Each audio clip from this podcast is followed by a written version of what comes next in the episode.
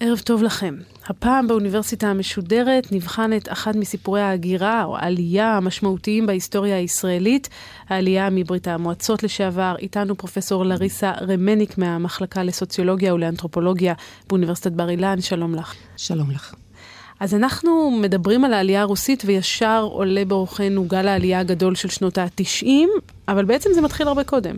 נכון מאוד, בעצם העלייה הרוסית אה, היא זו שבנתה את הארץ הזאת החל מהעלייה הראשונה והשנייה והשלישית, מסוף מאה ה-19. יחד עם אחרים, היו גם אחרים. יחד עם אחרים, אבל בעצם הרוב המוחלט של אה, גלי העלייה הראשונים, לפני קום המדינה, היו בעצם יוצאי מזרח אירופה והאימפריה כן. הרוסית. כן.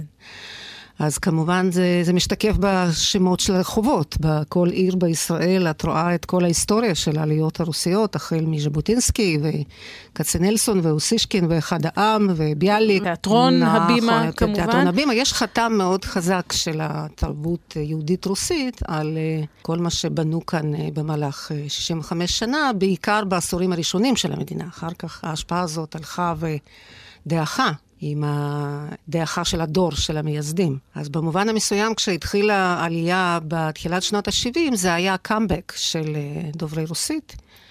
אה, אחים האבודים התחילו אה, לחזור לארץ ישראל ולמדינת ישראל כבר, כשאחרי מאבק ממושך ומתיש מול שלטון הסובייטי, התאפשרה בפעם הראשונה יציאה אה, מווילון הברזל המפורסם, ובתמיכה מאוד גדולה של יהדות אמריקאית, במשא ומתן מול שלטון האמריקאי, אה, הצליחו להשיג את ההיתר יציאה ל...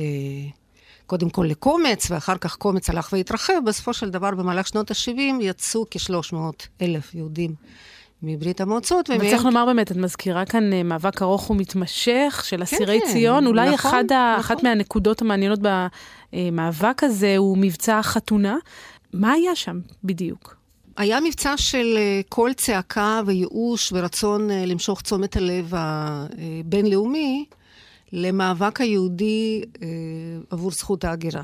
כי אחרי אה, מלחמת ששת הימים מתעוררת אה, תודעה וגאווה יהודית בקרב אה, יהדות דוברת רוסית, וגם אה, בו זמנית אה, גובר ייאוש על מצב בברית המועצות, כי באותה תקופה בעצם נסגרת תקופה של הפשרה המפורסמת והמשטר נעשה יותר אדוק וחוזר למתכון היותר קלאסי, קומוניסטי שלו, ותקווה לשיפור ולרפורמות הולכת ודועכת. כן. ויהודים uh, מתחילים לחשוב שאולי, ויש לנו באמת מדינה במזרח התיכון, שהנה, אנחנו רואים שהיא מדינה ממש חזקה, נצחית, אבל אין זכות הגירה חופשית מברית המועצות. כן. דאז. בעצם לאורך 70 שנה לא היה זכות של הגירה חופשית, ולכן uh, דרוש מאבק. אנשים מתחילים לזרום למשרדי משרד הפנים ולהגיש בקשות יציאה ומקבלים סירובים. כל אחד שמגיש בקשה כזאת, הוא בעצם אה, שם את עצמו במצב של בוגד של המדינה. אז הוא בדרך כלל פוטר מעבודה, והוא מפסיד בעצם את כל המערכות החיים המסודרות שלו. הוא הופך להיות אה, אדם ללא סטטוס, ללא אזרחות, ללא חיים מסודרים. זה היה אקט מאוד אה, מיואש ומסוכן.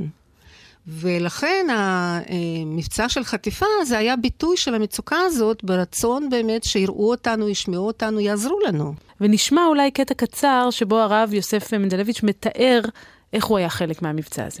ניצלנו בשדה התעופה, בהתחלה גזרו לחלק גזר דין מוות.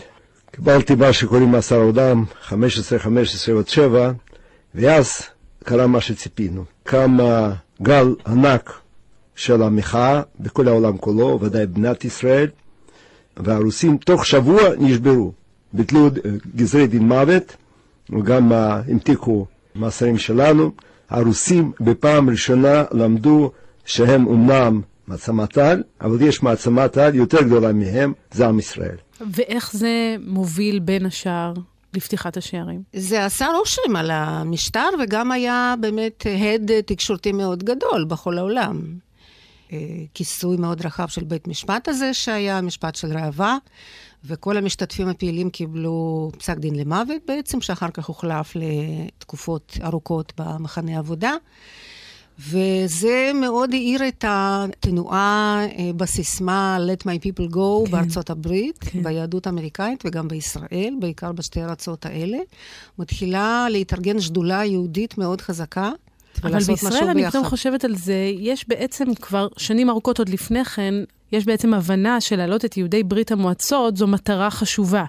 אולי בהקשר הזה נשמע דברים של אריה קרול, שהוא היה אחד מפעילי הציבור הישראלים המרכזיים למען יהודי אה, ברית המועצות, והוא מספר על שיחה שלו עוד עם בן גוריון בהקשר הזה. ישבתי אצל בן גוריון שלוש שעות, ואני אמרתי לו, תשמע, צריכים לשלוח צעירים שהם יחפשו את היהודים ויתחילו ליצור קשר איתם. אז תהיה עלייה. אז הוא אומר לאריה, תשמע, אתה יודע שאני מעריך אותך, אבל לפעמים האופטימיות שלך גובלת בשיגעון. אנחנו נפרוץ את החומה, יבואו אלפים ברוסיה. אמרתי לו, נחיה ונראה. אז החומה נפרצה בסוף. כן, באופן חלקי, אבל בכל זאת אה, יצאו כ-300 אלף אה, יהודים אה, לאורך עשור. כן. קצת יותר מחצי מהם הגיעו בסוף לישראל, והם היו באמת יהודים ציוניים שרצו לגור במדינה הזאת ולא במדינות מערביות, כי כל מערב היה פתוח בפני אותם יוצאי ברית המועצות, הם היו מוגדרים כפליטים ממשטר רודני.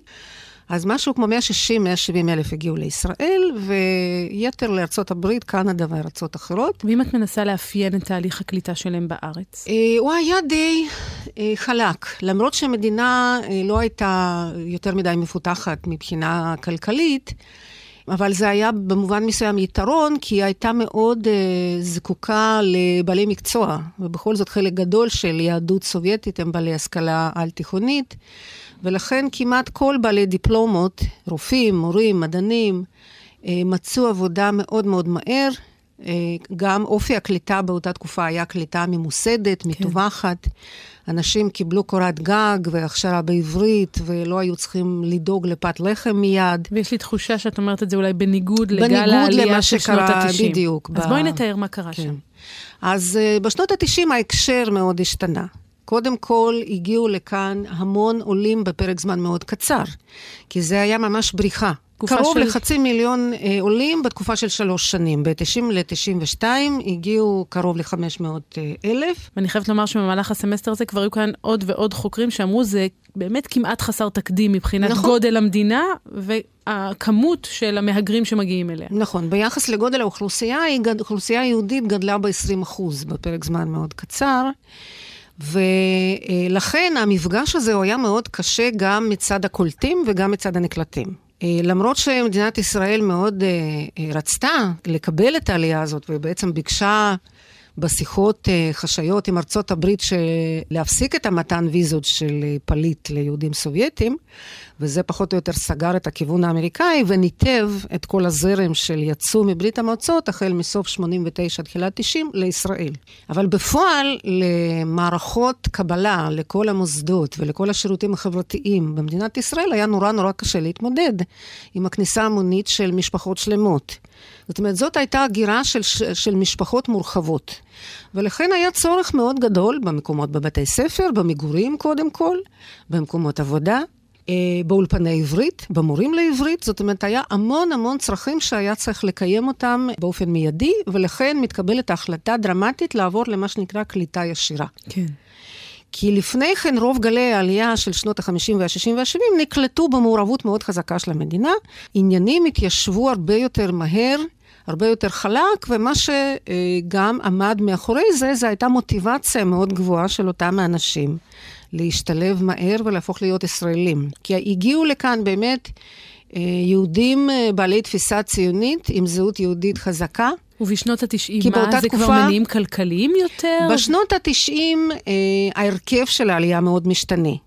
זה בעצם פליטים מאימפריה סובייטית נופלת, מתפרקת, אה, עם אה, קשיים כלכליים, עם אי יציבות פוליטית, ואחרי קבלת חוק של חופש הגירה מברית המועצות בשנת 90, נוצר המון מהגרים פוטנציאליים שעומדים אה, בשערי מערב ועולם החופשי, מה שנקרא, וכל הארצות המערביות אחת אחרי שנייה סוגרות את הדלת בפני אזרחים סובייטים לשעבר, ובעצם המדינה היחידה שמקבלת יהודים ללא כל תנאי, זה מדינת ישראל. ולכן רוב המשפחות מגיעות מחדל. לכאן. ברירת המחדל, בהחלט. חלק הגיעו לכאן בכוונה לשהייה זמנית ואחר כך להמשך אה, דרכם.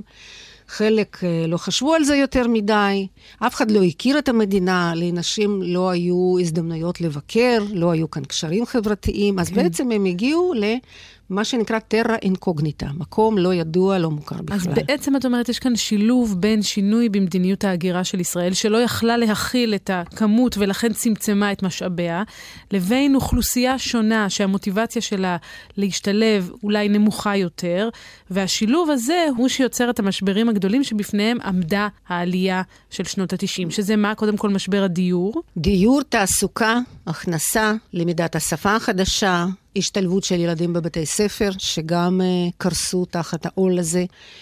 גם שוק תרבותי לא קטן, כי בעצם uh, הציפייה של חלק גדול של יהודים רוסים היה שהם הגיעו למדינה אירופאית. ומה שציפה להם כאן זה היה מדינה לבנטינית, מזרח תיכונית, בעלת תרבות מאוד שונה ממה שהם ציפו. כן. אז ההתנגשות הזאת של תפיסה מערבית מול תפיסה מזרחית, אופי האוכלוסייה הישראלית, שמאוד מאוד שונה מאופי האוכלוסייה היהודית בברית המועצות, שעל פי פרופיל החברתי שלה, קרובה יותר לאשכנזיות מעמד הביניים בישראל. כן? כי יהדות רוסיה היא בעצם אשכנזיות אולטימטיבית, היא דוברת יידיש, והיא באה ממזרח אירופה, מן הסתם. אז אם אנחנו לא אשכנזים, אז מי הם אשכנזים? אה, זה פשוט... מעניין שאת אומרת את זה, כי זה כבר, אנחנו, זה זורק אותי קצת קדימה לתוכנית, ועוד נגיע לזה, כן. um, למאבק כאילו להשתייך לשבט הלבן ולא להיראות כזרים. נכון. גם מה שאמרת בעצם בתחילת התוכנית, זאת אומרת, זה ההדגשה הזו שבעצם הכל התחיל בתרבות הרוסית, נכון, תחושה נכון. של, אה, של תחושה, שייכות, של שייכות, נכון, של זכאות, נכון, שאולי נשללה, נכון. בעצם זה מה שאני שומעת בין השורות שלך. ויש עלבון, שאנחנו הגענו ואף אחד לא מכיר בנו כבני שווים, את מבינה? כי מעמד הביניים הישראלי בשנות ה-90 וה-2000, הוא לא כל כך קיבל את הרוסים במרכאות כחלק של הקבוצה. כי רוסים הם מין קבוצת מעמד מיוחדת במפה האתנו-דתית. ואני רוצה לשאול אותך אה, לגבי אחד הסטריאוטיפים אולי הגדולים של העלייה של שנות ה-90, וזה המהנדס מטאטא הרחובות.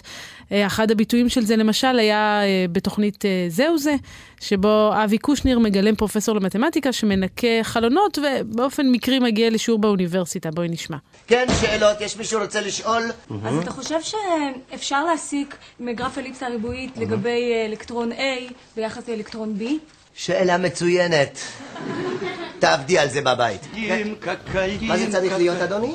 שלום, אני בריס מישקין, אני פרופסור, אני מנקה חלונות. טוב, יש עוד שאלה. אני שמעת שאלה של ילדת, אני יכולת לעזור בקשר לגרף אליפסה ריבועי של לעזור. אתה יכול לעזור לנו. אדון ספונג'ר רוצה לספר לנו פה על ה... תגיד לי, אתה למדת אולי באולפן? אני למדתי. איך קוראים לדברים האלה שיוצאים מהנעליים שלך לכיוון למעלה? רגליים. רגליים, יפה מאוד. עכשיו, אחת ושתיים הרגליים ותצא החוצה מיד. אני לא רוצה לראות אותך כאן, הבנת? שזה אגב בדיוק מתייחס למה שדיברת עליו קודם, איך האליטה בארץ לא מוכנה לקבל את הלגיטימיות של העולים האלה, ואני רוצה לשאול אותך, כמה הסטריאוטיפ הזה נכון? כמה באמת מהנדסים, רופאים, מצאו את עצמם מנקי חלונות? באמת הדרמה הגדולה של העלייה הזאת של שנות ה-90, ששם יותר משני שליש היו בעלי השכלה אקדמית ורקע מקצועי, לא הצליחו לממש את הידע וההשכלה שלהם בישראל מרצף רחב מאוד של סיבות, קודם כל משוק עבודה מאוד קטן ורווי, מאי התאמה של דרישות מקצועיות וגם מחסום השפה מן הסתם היה מאוד חשוב. אה, במיוחד אנשים יותר מבוגרים, בגילאים 45 פלוס, בואי נגיד, שהכי פחות הצליחו ללמוד עברית, אבל שם הם דווקא היו אנשים בכירים במקצוע שלהם. כן. אז הם חוו נפילה הכי חדה. 35 אחוז, אה, קצת יותר, של אה, בעלי דיפלומות הצליחו להעביר את ההון האנושי שלהם לישראל ולמצוא כאן אה, תעסוקה הולמת. וכשני שליש נאלצו לעשות הסבה למקצועות שהיו יותר נדרשות בשוק העבודה. נשים סבלו מזה יותר מגברים, רבות מהן קיבלו השכלה בתחום של טכנולוגיה, מדע, הנדסה.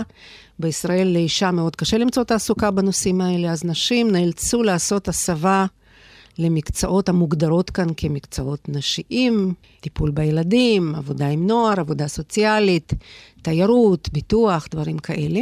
אמ, אז בעצם אלה שהצליחו פחות או יותר אה, לשלוט בשפה העברית, אז הם אה, מצאו עבודה, ב, בוא נגיד, בצווארון לבן, בפקידות, כן. ברמות שונות. אלה שלא הצליחו, הם פשוט ירדו כמה דרגות מטה ונאלצו להתפרנס בעבודת כפיים. כן. ומן הסתם, אנשים שעובדים בנישה התעסוקתית הזאת, רמת ההכנסה שלהם היא נמוכה, ולכן עד היום הזה, אה, על פי כל הסקרים של שוק העבודה, במשקי בית דוברי רוסית, ההכנסה הממוצעת היא כ-30% יותר נמוכה בהשוואה למשק בית יהודי הלא רוסי. אז מצב כלכלי הוא לא טוב. כשאת רואה את המצב הזה, ואת אומרת לעצמך, המדינה הייתה צריכה להתנהל אחרת. תראי, היו כאן אה, קשיים אובייקטיביים. המדינה הזאת היא קטנה מדי על מנת לקלוט מסה כזו גדולה של אה, מהגרים משכילים. כן. היה ברור שאין אפשרות כזאת. ואי אפשר להגיד שהמדינה לא התגייסה לעזור, כי בשנות ה-90 היה מלא... קורסים של הסבה מטעם משרד העבודה וקורסים של עברית מקצועית לרופאים ולמהנדסים ולמורים, ועזרה בקבלת רישיון ישראלי לעובדים סוציאליים ולמורים ולפסיכולוגים. אבל כמובן שאי אפשר היה לשלב את כולם. זה היה ברור שחלק גדול יצטרכו איכשהו להתפרנס בעבודות נחותות יותר. הזכרת כל מיני מתחים שהעולים החדשים היו צריכים להתמודד איתם, והפערים בינם לבין האוכלוסייה הקולטת. נדמה לי שאחד הנושאים המשמעותיים הוא הדת. כן, בהחלט. קודם כל, אה, יהדות אה, דוברת רוסית עברה תהליך חילון אה, מוחלט כמעט במשך 70 שנה של... של אידיאולוגיה קומוניסטית אנטי-דתית. של אידיאולוגיה קומוניסטית אנטי-דתית, שבעצם חיסלה מוסדות דתיים לא רק של יהדות, אלא של כל הדתות שהיו שם בטריטוריה הענקית הזאת. כן. אנחנו גדלנו כאתאיסטים, אתאיזם מדעי היה מקצוע בבית ספר שלמדנו. אז ברגע שהגענו למדינה הזאת, שהיא בכל זאת מדינה ללא הפרדה בין דת למדינה, שהיא מתנהלת על פי לוח שנה יהודי וחגים יהודיים ומסורת, ועם אחוז מאוד גדול של אוכלוסייה מסורתית ודתית. זה היה שוק תרבותי מאוד גדול. גם הרי סבלנו מאוד ישירות ממעמד הזה של יהודים תחת ספק, כי חלק מאוד גדול הם בני משפחות מעורבות. הרי 70 שנה של סוציאליזם והתערבבות בין יהודים ללא יהודים כן. בערים הסובייטיות גרמו להמון נישואי תערובת. אנחנו זוכרים שורה ארוכה של מקרים שבהם חיילים למשל לא יכלו להיקבר בתוך בית הקברות בגלל המעמד המוטל בספק של היהדות שלהם. נכון, בעצם שתי נקודות תורפה הכי מכאיבות זה עניין של נישואים וקבורה. כן? האנשים שלא מוכרים כאן על ידי רבנות כיהודים על פי ההלכה, אני מדגישה שחלק גדול מהם הם יהודים למחצית, זאת אומרת, יש להם אב יהודי. כן. אבל זה לא מספיק. אז שם הם היו יהודים וכאן הם הפכו להיות רוסים. או יהודים פתאום. מזויפים. או יהודים מזויפים או אנשים ללא מעמד. וצריך לומר שדור ההורים שחווה את ההשפלה הזאת בשקט, ולא יתנגד ולא יתארגן על מנת לשנות את המציאות הזאת.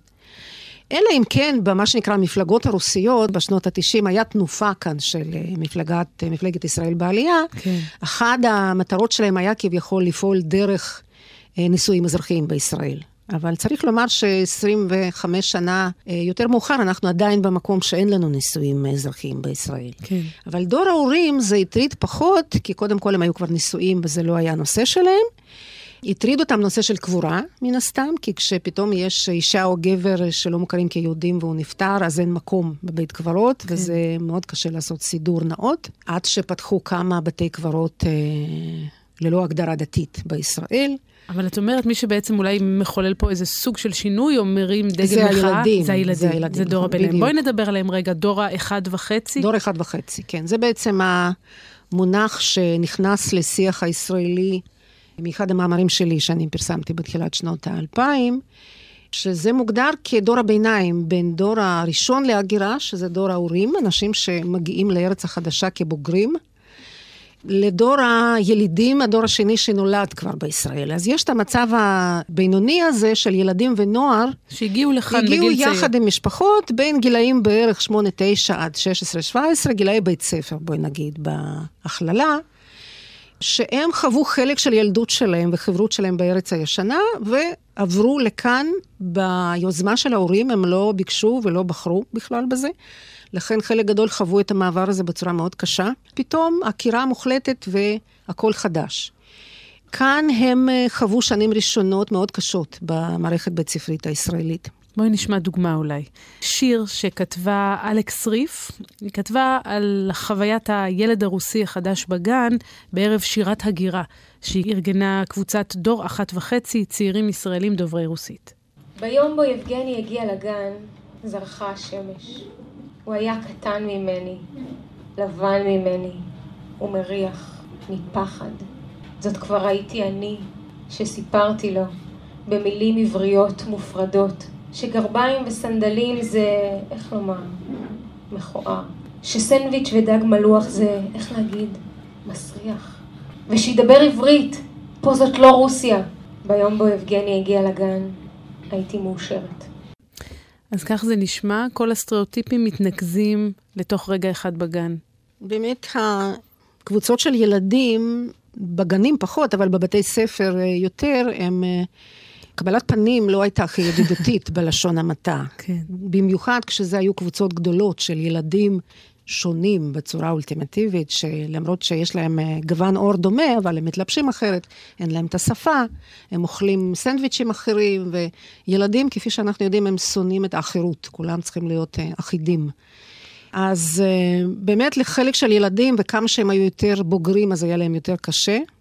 הם התחילו, רבים מהם התחילו ליפול בקצב הלימודים בגלל השפה. וחלק גדול אה, נשרו מבתי ספר, אחוזי נשירה הגלויה והסמויה היו מאוד גבוהים בקרב דוברי רוסית, וזה מסביר אה, חלקית את העובדה שאחוזי זכאות לבגרות בעצם היו אה, נמוכים בהרבה שנים מחצי אפילו של סך כל ילדים. שזה נפילה ענקית ביחס למצב של יהדות סובייטית מברית המועצות, ששם לא היה ילד יהודי שלא סיים בגרות ולא הלך לאוניברסיטה מן הסתם. אז אה, חוו המון אה, בעיות בהשכלה אה, של חטיבה ותיכון.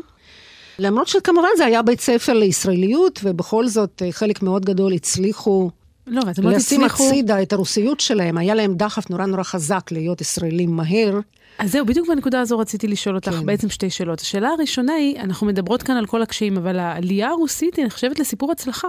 אה, במאקרו כן, תראי, זה, היה לזה מחיר מאוד גבוה, אבל uh, הקו התחתון הוא באמת uh, הצלחה גדולה, דרך מאמץ מאוד גדול.